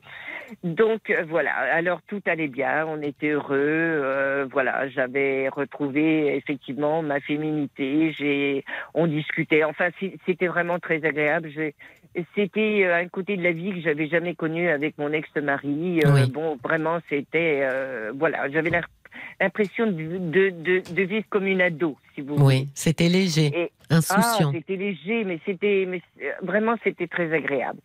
Et euh, hélas, euh, alors je suis donc euh, allée le retrouver. lui, il était parti euh, quelque temps après. Il, a- il est reparti un an après. Il est reparti en Guadeloupe oui. et passé un petit peu de vacances. Et moi, il m'a proposé de venir le rejoindre. Donc j'ai été passé 43 jours là-bas où ça a été magnifique. Bon. Mhm. Et je suis donc rentrée en métropole. Lui est resté un petit peu. Et il est arrivé, euh, bah, il lui est arrivé un gros problème. Il a fait un AVC. Voilà. Et donc, euh, ben, il n'a pas été pris en charge, d'après ce qu'il m'a raconté, euh, trop, très, très rapidement. Donc, euh, il est resté un peu trop longtemps, euh, peut-être sans soins ou etc. Oui. Bref, il s'est retrouvé quand même relativement handicapé. Voilà, des membres inférieurs. Donc, ben, quand il est revenu en métropole, ben, notre vie, elle était complètement bouleversée, quoi. Bah oui. complètement, parce que ben, j'avais l'impression de, de, enfin, de, de vivre avec deux hommes différents. Oui. Voilà, j'avais connu. Oui, parce que moralement, homme, il euh, devait être extrêmement abattu. Ah, mais complètement. Quand Ouais. je l'ai retrouvé, mais j'avais l'impression qu'il avait pris dix ans. Oui. Et, et, et, et, et je me suis, enfin, j'ai essayé de me mettre à sa place parce que je crois qu'on peut pas se mettre à la place Mm. de, de personnes qui vivent ça. Mais je veux dire d'être dans un espèce de carcan. Il me disait, j'ai l'impression d'avoir mon corps dans un carcan et Oui. je peux rien faire et tout. Et et, et voilà, moi, moi j'étais impuissante en plus, quoi. Je, je, voilà, je ne, je pouvais rien faire, quoi. Enfin, Oui. rien faire. Je veux dire pour euh, l'aider à retrouver plus de mobilité, quoi. Et, et voilà, donc ça a duré un certain temps comme ça. Et puis, euh, et puis, euh, et, ben, un jour, je me suis rendu compte qu'en définitive, ben, je me transformais petit à petit Oui. en infirmière, en mère, Oui. en maîtresse, euh, voilà, en bobonne surtout. Et là, je me suis dit stop, stop. Oui. Parce que je ne veux pas revivre ce que j'ai déjà vécu une fois, Mm. même si c'était pas la même chose. Oui, oui, oui. Mais le but, le, enfin le, le, le, oui, le but c'était, enfin pas le but. Mais il s'était installé chez vous ou vous viviez Oui, oui, oui, ah, oui, il s'était installé chez moi. Oui, oui, il s'était installé chez moi. Ah, oui. Donc. Euh, oui, donc, vous étiez finalement ah, responsable de, de, lui, quoi. Eh ben enfin, responsable aux soins, c'est aux soins, au sens où euh, vous, c'est vous qui qui preniez soin de lui. Ah oui, oui, oui, oui, exactement. Et puis, euh, puis moi, j'étais très fatiguée parce qu'à cette époque-là, j'avais à nouveau des problèmes de santé. Donc, euh, euh bon, il fallait que je me euh, refasse, fasse réopérer, pardon. Et donc, euh, bon, je pouvais pas gérer. Donc, j'ai mis fin à notre, j'ai mis fin à notre relation. Quoi. Je lui ai dit, c'est fini, je, je peux pas. En plus, j'avais l'impression qu'il faisait pas d'efforts, si vous voulez, et, et, et bah, voilà. Bah lui, il a dû de toute façon très probablement faire euh, enfin j'imagine, c'est une hypothèse, mais une dépression.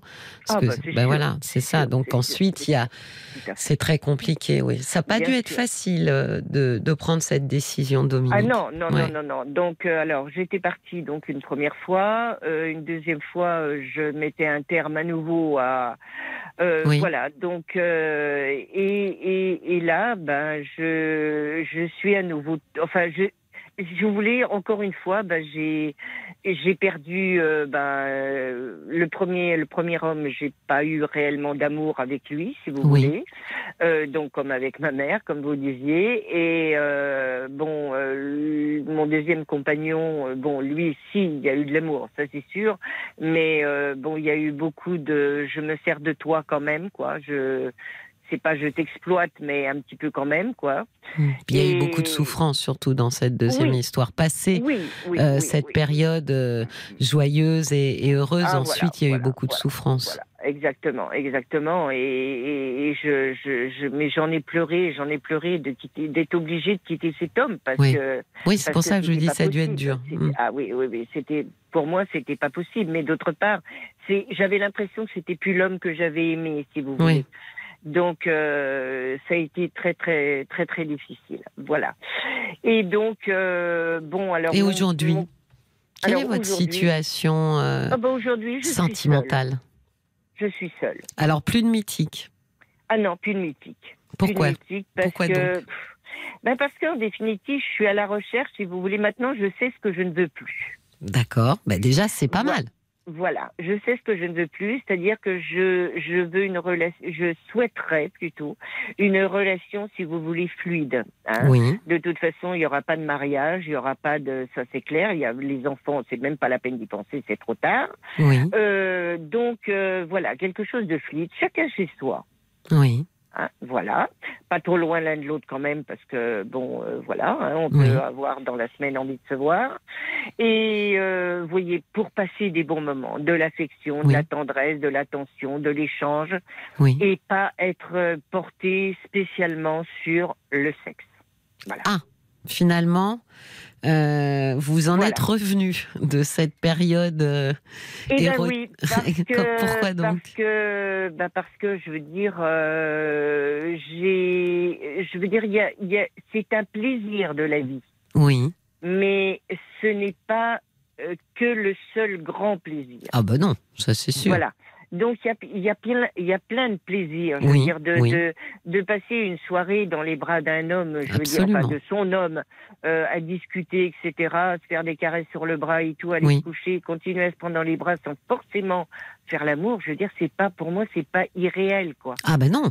ah ben je vous confirme. Donc, euh, et, beaucoup d'hommes savent le faire, hein, Dominique. Hein. Oui, voilà. Ce qu'il y a, c'est que, je, bah voilà, je, encore une fois, je suis pas tombée sur le beau. Mais on ne tombe pas, Dominique. C'est toute la subtilité de la chose. C'est qu'on choisit. Et donc, je crois que c'est ça qu'on a du mal à comprendre et à accepter de se dire, en fait, moi, j'ai choisi quelqu'un euh, qui euh, n'était pas quelqu'un de bienveillant ou qui était incorrect ou qui était méprisant. Oui, mm. on choisit pour des raisons euh, assez inconscientes. Entre autres, bah, vous voyez le familier, c'est-à-dire j'ai été élevée par une femme qui euh, est capable d'être sèche, méprisante, euh, de pas me regarder ou de pas me considérer. Donc ça m'est familier sera. Et pourtant cette femme par ailleurs est supposée m'aimer. Ça veut dire que moi, je suis en capacité de penser qu'on peut aimer quelqu'un tout en le méprisant et tout en le mettant à distance. Donc on ne tombe pas, et c'est pour ça que je vous dis pourquoi pas mythique, c'est parce que nous sommes euh, les principaux artisans euh, de notre bonheur ou de notre malheur. Ah oui. Donc euh, encore une fois, mythique, c'est une représentation assez fidèle, je trouve, de des hommes et des femmes qui constituent n'importe quel écosystème, hein, euh, Dominique. Euh, prenons euh, ici le, la ville où est RTL, là, Neuilly, mais voilà, c'est un, un, patchwork comme ça de gens. Et ensuite, c'est à nous, effectivement, de, de savoir avec qui on a envie de faire une relation. Est-ce que c'est important pour nous? Moi, je dis souvent, essayez de visualiser, non pas dix, mais deux ou trois caractéristiques essentielles qui vous semble euh, essentiel. Vous me dites, par exemple, la bienveillance. Oui. Euh, je sais pas, la tendresse. la tendresse. Oui. Euh, mm. Trouvez-en trois. Comme ça, euh, il n'y en a pas non plus un paquet. Et vous vous accrochez à ça. Et quand vous vous dites, j'ai rencontré ce monsieur, on a discuté une fois, deux fois, dix fois, et je n'ai pas éprouvé euh, particulièrement de bienveillance, ben, comme vous vous rappelez que ça fait partie quand même des trois seules choses euh, qui sont pour vous les critères essentiels, ben, déjà vous avez une petite idée. Tout à fait, tout à fait. Mm, Ensuite, mm. vous pourrez pas venir dire, euh, bah oui, mais en fait, il est pas très bienveillant, c'est pas très agréable. Bah, soit la bienveillance c'est un critère essentiel, soit ça l'est pas. Vous voyez, si ça l'est, il faut faire en sorte que ça se matérialise, en fait. Bien sûr, bien sûr, tout à fait, tout à fait, tout à fait. Et, vous pensez que le fait d'avoir, euh, euh, je veux dire, avoir eu une mère euh, dure, etc., pas affectueuse, inconsciemment, je veux dire, je me sens attirée vers des hommes comme ça? Alors, ah, je suis pas sûre qu'on soit attiré par, mais je pense mmh. qu'on se reconnaît euh, à, y a, une, à travers, il y a une forme de familiarité, c'est-à-dire que la manière dont cet homme m'aime, qui est une manière euh, très très mauvaise, hein, mais cette manière-là me parle. Parce que moi, j'ai été aimée comme ça. Donc, quelqu'un qui aurait été aimé autrement dirait, ben non, moi, je me sens pas du tout aimée par quelqu'un comme ça. Mais vous, vous pouvez. Mais par contre, je vais revenir juste sur une chose, Dominique. Voyez ce sentiment de ne pas avoir été aimé Bah moi, je pense que euh, oui, c'est un sentiment et qu'il y a une erreur euh, de, ressenti dans, dans ça, Dominique. Parce que pendant 15 et après 19 ans, euh, vous avez été très aimé. J'ai perdu Dominique. Oh, bah alors on fait une petite pause parce que je voudrais quand même que Dominique écoute la fin. Bon, alors à tout de suite. Vous êtes bien sur RTL. Jusqu'à minuit, parlons-nous. Cécilia Como sur RTL. On a retrouvé Dominique, n'est-ce pas? Oui. Mais vous avez raccroché, Dominique? Non, ben non. Ah bon? J'allais dire juste au moment où je fais oh ma phrase de conclusion. Oh non, non, non, je n'aurais pas raccroché. Alors, je vous disais que euh, je pense qu'il y a un ressenti qui est pas totalement juste. Euh, pendant, je disais 15 parce que votre papa est tombé malade, vous aviez 15 ans et que là c'est très compliqué. Mais enfin, il est quand même là jusqu'à vos 19 ans. Donc je, je me dis, mais pendant 19 ans, Dominique, vous avez été extrêmement aimé par cet homme. Ah oui. Ah oui. mais alors c'est pas rien parce que vous m'avez dit à un moment donné, je me croyais heureuse dans mon enfance. Non, vous avez été heureuse oui, dans votre enfance. Oui, oui, si ce n'est que je n'ai été aimée que par mon père. Oui, mais c'est quand même important que vous vous accrochiez à ça. Vous voyez, que vous regardiez de ce côté-là, de se dire, moi, alors vous me direz, moi je suis quand même une spécialiste, c'est vrai, d'inciter les gens à avoir toujours la bouteille à moitié pleine, mais vous pourriez vous dire, moi j'ai été extrêmement aimée pendant 19 ans. C'est pas rien.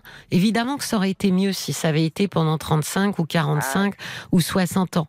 Mais 19 ans, euh, Dominique, c'est pas rien parce que c'est toute la phase de la petite enfance, toute la phase, la phase de la préadolescence, toute la phase de l'adolescence. Alors je sais bien qu'on a envie que son, son papa ou sa maman nous tiennent la main pour entrer dans l'âge adulte, mais c'est quand même 19 ans, ce qui a été euh, reçu, c'est loin euh, d'être, euh, comment dire, négligeable, anodin. C'est même essentiel, c'est-à-dire que la base, la base même, c'est celle-là, quoi.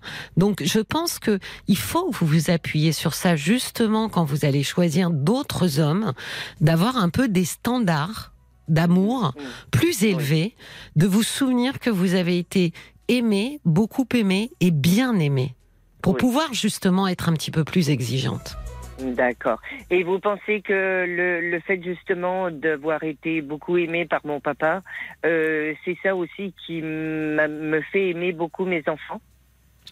Ah bah, j'imagine que. Euh, alors là, vous me prenez de court, parce que instinctivement, comme ça, Dominique, je dirais oui. Je, dirais que quand on a appris à aimer, euh, c'est assez facile de reproduire et d'aimer.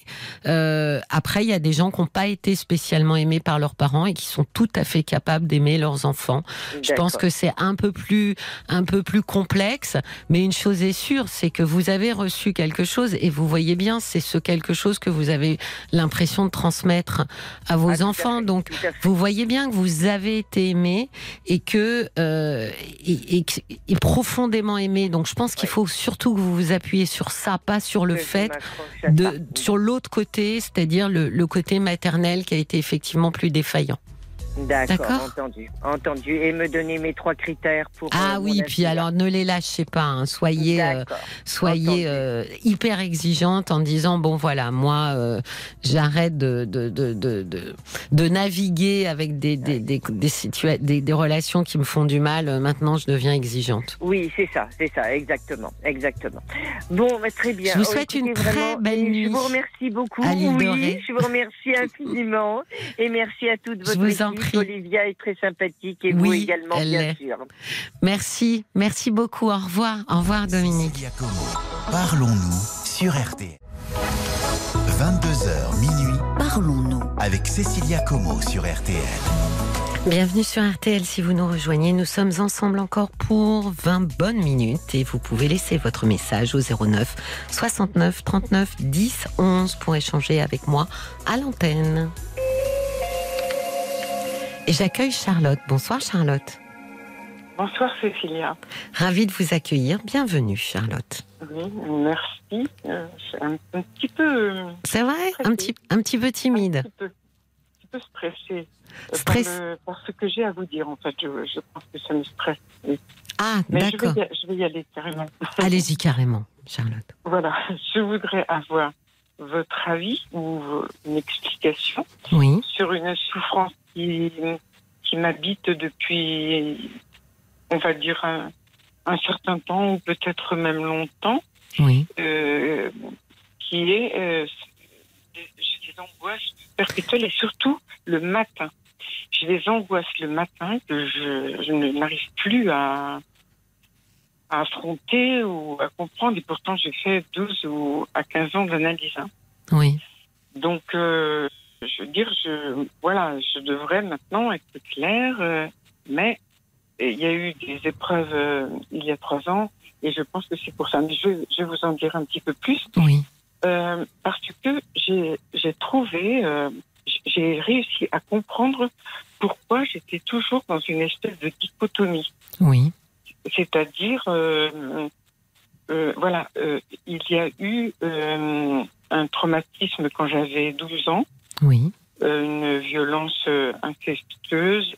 J'appelle ça une violence, c'était plus euh, une atmosphère incestueuse de la part de, de mon père. Oui. que quand je le regardais, je, je fuyais ou il essayait de, de, me coincer quelque part où il y avait toujours quelque chose qui n'était pas net.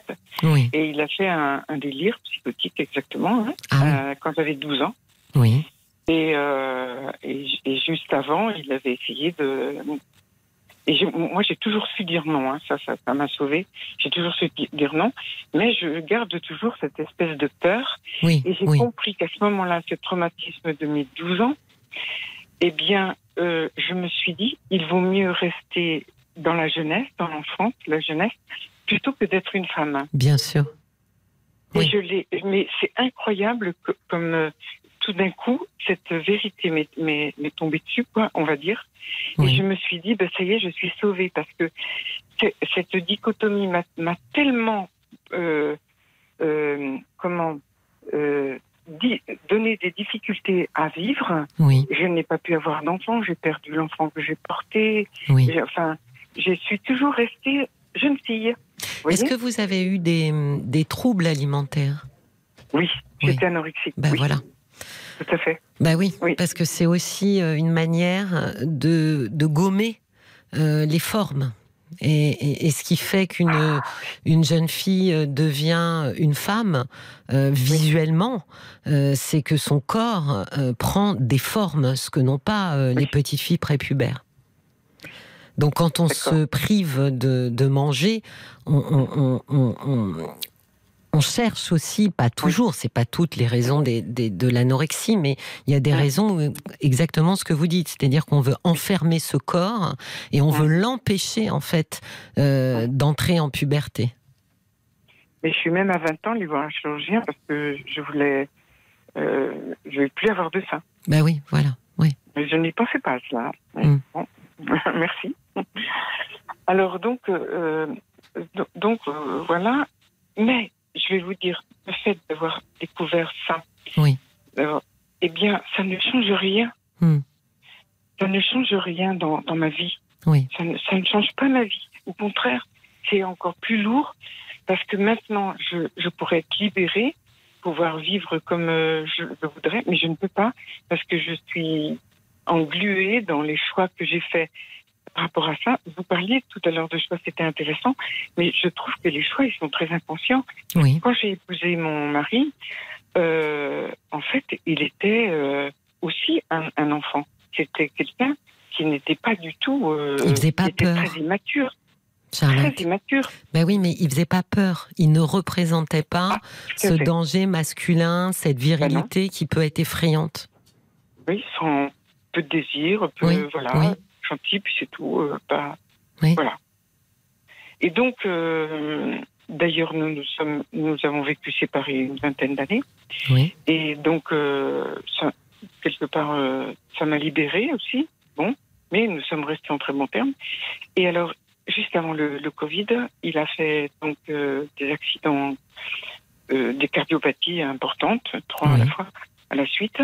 Et donc, euh, ben, je suis bien sûr venue l'aider, enfin, comme aidante, quoi.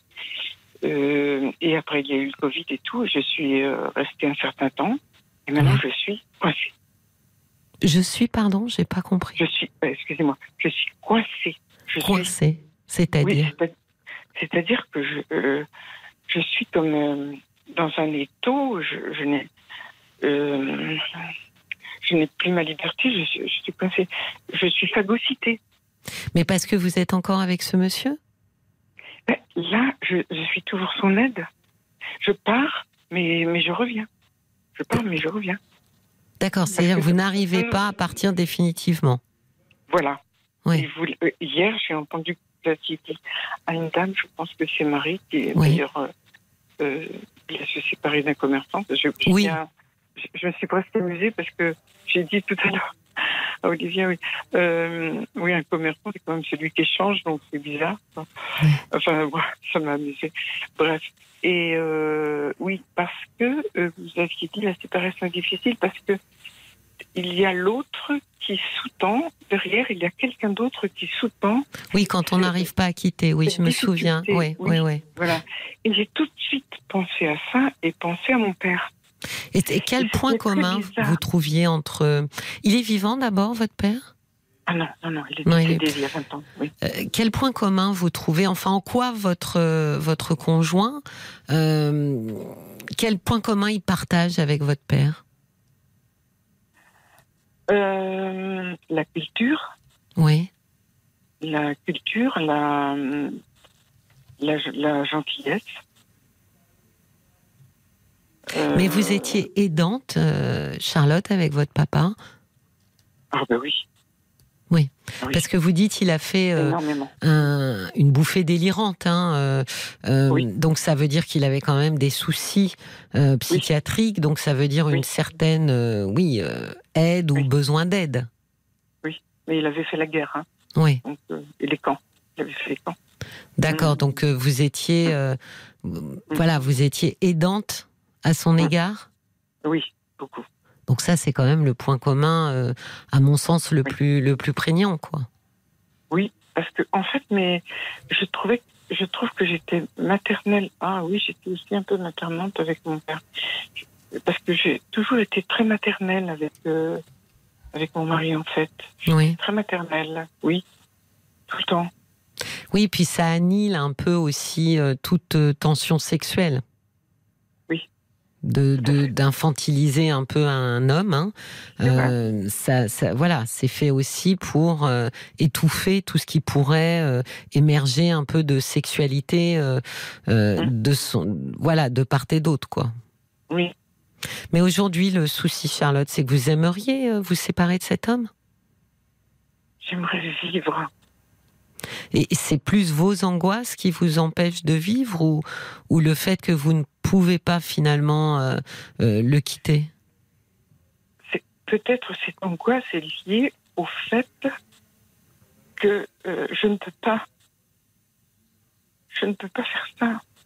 Et pourquoi vous ne pouvez pas faire ça? Je ne dois pas, je ne, je ne, peux pas, je ne dois pas. C'est intéressant, je ne dois pas. D'où vient cette injonction De ma mère. C'est votre maman toujours oui. avec moi, oui, extrêmement, euh, euh, comment dire, extrêmement exigeante. D'accord. Très, oui, très, très exigeante. Avec des, des, injonctions comme ça sur ce que vous deviez faire ou ne pas faire vis-à-vis des gens? Oui, oui. Même vis-à-vis du métier que je voulais faire, etc. J'ai toujours réussi à faire ce que je voulais quand même. Mais oui, mais là, avec ce monsieur, vous n'arrivez pas à sortir, en fait, de cette injonction que vous avez, euh, qui est internalisée. Hein. C'est ça le problème, c'est que nos parents n'ont plus besoin d'être là.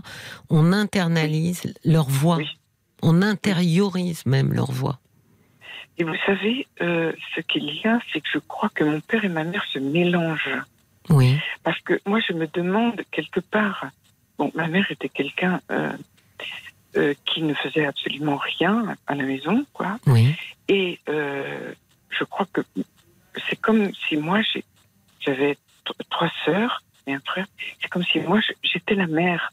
Oui. dire aux yeux de mon père, j'étais comme sa femme. Enfin, bah oui, j'allais dire le regard qu'il portait effectivement. Oui. Voilà. Et, et, dans ma famille, j'étais comme euh, comme la mère. Hmm. Je faisais tout, je rentrais, c'était la vaisselle, m'occuper de mes frères et sœurs. Euh, d'ailleurs, je m'en suis occupée tout le temps. Tout le temps jusqu'à maintenant. Oui, vous êtes un bon petit soldat. C'est ça. Hmm. Oui. Enfin là, c'est stop. Mais j'y arrive pas. Mais je, pense que c'est ça qui crée de l'angoisse, euh, Charlotte. C'est que une partie de vous euh, a évidemment envie de vivre sa vie, pour elle-même et, j'allais dire euh, de manière euh, positivement égoïste et c'est-à-dire penser à soi, quoi, déjà, ce qui, ce qui, ce qui, ce qui, est normal hein, quand on y réfléchit, et une partie de vous se l'interdit. C'est ça. Et en général, quand on a deux parties antagonistes à l'intérieur de nous, devant ce conflit qui est absolument, euh, comment dire, insolvable, puisque aucune des deux parties euh, ne remporte le morceau. Euh. Exactement. Ben, on se retrouve en fait, euh, imaginez un peu écartelé. Hein, quelqu'un tire le bras de gauche, quelqu'un tire le bras de droite, et devant cette euh, cette impossibilité à se sortir de ce conflit, eh bien il y a l'angoisse qui arrive en fait qui signale en fait qu'il se passe quelque chose d'hyper conflictuel qu'on n'arrive pas évidemment à, analyser, euh, mais l'angoisse vient dire qu'on est en fait saisi comme dans un étau. Et d'ailleurs, quand vous regardez euh, le sentiment d'angoisse, c'est très souvent comme si on est oppressé. Oui, c'est ça. Et, c'est peut-être ça qui, se joue, euh, Charlotte. Vous êtes euh, euh, votre votre côté bonne fille, loyale, comme j'ai dit, bon petit soldat, ne se résout pas en fait, à penser, j'allais dire, à quitter le navire, quoi, et, à penser à elle, et parce qu'il y a quelque chose là qui serait très compliqué à assumer. C'est ça alors il faut quand même que je le résolve. Parce bah que oui. j'ai pensé que quand j'avais trouvé euh, la signification là euh, du fait que euh, de, excusez-moi de cette oui de ne pas oui oui de ne pas vouloir être une femme. Voilà. Oui. J'ai pensé que ça c'était ça et que ça y est j'avais trouvé. Mais non, puisque ça continuait. Mais je pense que non, mais Charlotte, je pense que vous aviez trouvé quelque chose, c'est-à-dire que vous aviez éclairci aussi euh, votre rapport au féminin en comprenant pourquoi ça avait été compliqué pour vous, pourquoi être une femme avait été euh, perçu comme dangereux pour vous et pourquoi il fallait absolument finalement euh, ne pas avoir les caractéristiques euh, qui déterminent une femme. ça, je pense que c'était compris et ça et c'est une bonne chose qu'effectivement d'arriver à visualiser ce, ce, refus du corps féminin parce que potentiellement euh, dangereux au sens de ça va m'attirer des problèmes. Euh, mais la deuxième chose, c'est que euh, le problème dans une atmosphère incestuelle, comme vous l'avez décrite, après, il y a qu'un père et une mère, ça reste un père et une mère. Qu'on est attaché à eux. Il y a, tous les enfants sont attachés à leurs parents et même quand ce sont de très mauvais parents, on le voit bien, les enfants sont loyaux à leurs parents, les petits-enfants.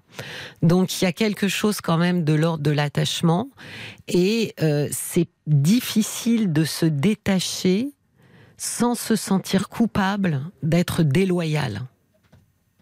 Et c'est très juste, vous dites, parce que je sens, malgré tout, que je ne peux pas me détacher de mon père. Ben oui, parce que c'est je lui dois quelque chose. Voilà, c'est une forme de déloyauté. J'aurais dû lui, lui dire oui. Oui, mais parce que je pense qu'il y a une confusion. Oui, mais non, Charlotte, parce que dans notre tête, d'enfant puis d'adulte, il y a une confusion entre amour et loyauté. C'est-à-dire qu'on peut être euh, éloigné, on peut être distant, on peut aimer à distance et pas toujours être d'accord, sans être déloyal.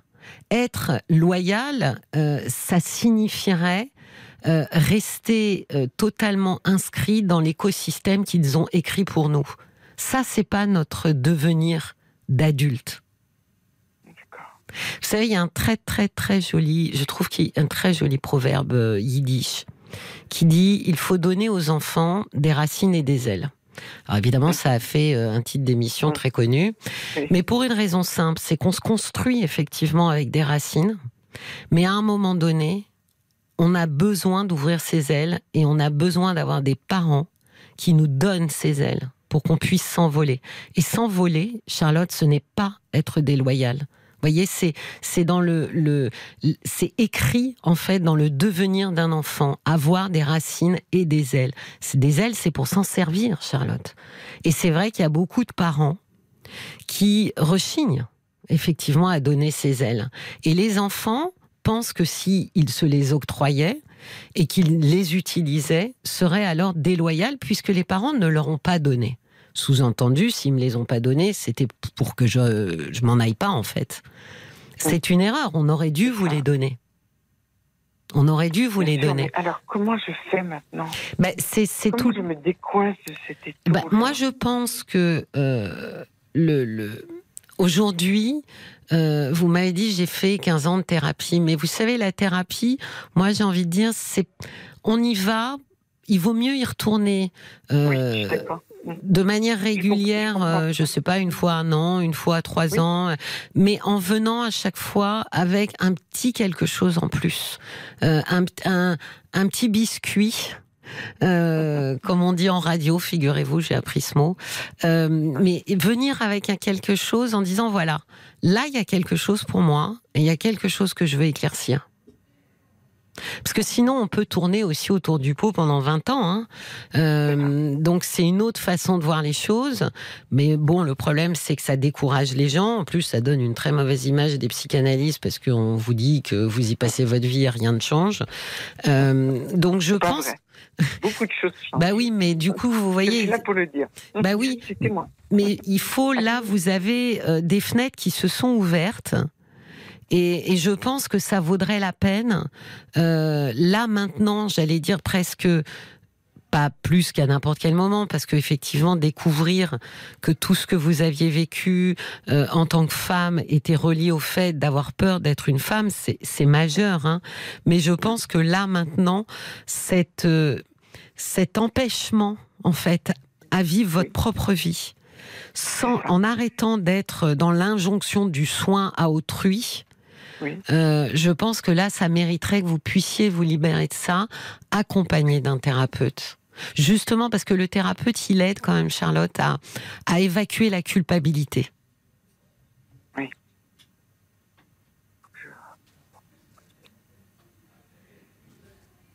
Je pense que c'est ce travail. Hein. hein. Je suis prête à le faire. Hein. Il n'y a pas de souci, mais... Euh, parce que c'est quand même terrible de vivre avec au-dessus de sa tête des euh, je dois. Euh, je dois euh, rendre service, je dois m'occuper d'un tel, je dois faire ceci. Euh, et, en fait, de se rendre compte quand même à un moment donné qu'on s'occupe beaucoup plus et voire beaucoup mieux des autres qu'on ne s'occupe de soi. Oui, suis toujours dans le devoir. Ben oui, et, ça en général, Charlotte, ça vient pas de nulle part. Hein. Ah non. Ça, ça nous a été injecté par euh, des, comment dire, des injonctions parentales. Et donc on les emprisonne en nous, on les tient pour euh, vrais, on les remet jamais en question. Si on essaye de les remettre en question, bah, il y a un peu cette voix euh, que qu'on appelle en psychanalyse le surmoi. Hein. J'appelle moi ça la tour de contrôle, hein. l'instance un peu tyrannique comme ça qui vient vous dire mais ça va pas, qu'est-ce que tu es en train de faire, mais tu te rends compte. Euh, donc il y a elle qui vient un petit peu comme ça euh, vous remettre dans le rang. Euh, et donc on s'en sort pas en fait pour pour mettre ça à plat et détricoter un peu. il faut finalement au travers d'une thérapie pouvoir s'autoriser à se sentir une bonne fille loyal, tout en ayant le droit de s'écarter en fait de cette injonction. Par exemple, avec votre compagnon, de se dire je suis quelqu'un de bien, mais euh, j'ai une vie à vivre et que je ne peux pas vivre actuellement. Et c'est pas être quelqu'un de mauvais que d'avoir envie de vivre ma vie euh, maintenant. Je l'ai pas dit comme ça, mais je, commence à lui dire ben oui. que je ne peux plus vivre comme ça, mais je ne sais pas expliquer comme ça. Oui, mais parce que vous allez mieux conscientiser tout ça euh, si vous mettez un peu tous ces mots un peu euh, à l'air libre dans un cabinet, vous voyez? Un peu les exprimer à l'air libre et puis avoir effectivement le, le retour en fait du thérapeute euh, qui voilà petit à petit ça se sédimente et on, et on est plus en, en phase euh, avec, euh, avec ce genre de, de décision, parce que l'idée c'est celle-là, hein, c'est d'être en accord, d'être aligné avec ça. D'accord. D'accord? Ah oui. Bon, vous, de toute façon, vous pouvez euh, réécouter en podcast, hein, Charlotte. Je sais que quand on se parle comme ça, des fois, on prend ça un peu, mais et qu'après, il faut respirer. Mais vous pourrez réécouter ce qu'on s'est dit. Merci beaucoup. Je vous en prie. Je vous souhaite une très très belle soirée, bah, une très belle nuit maintenant. Oui, ah, merci. Au revoir, merci. Merci Charlotte. Et ben voilà, parlons-nous, referme ce joli chapitre de confidence et de témoignages pour ce soir. Je vous souhaite une très belle et paisible nuit et je vous retrouve demain à partir de 22h.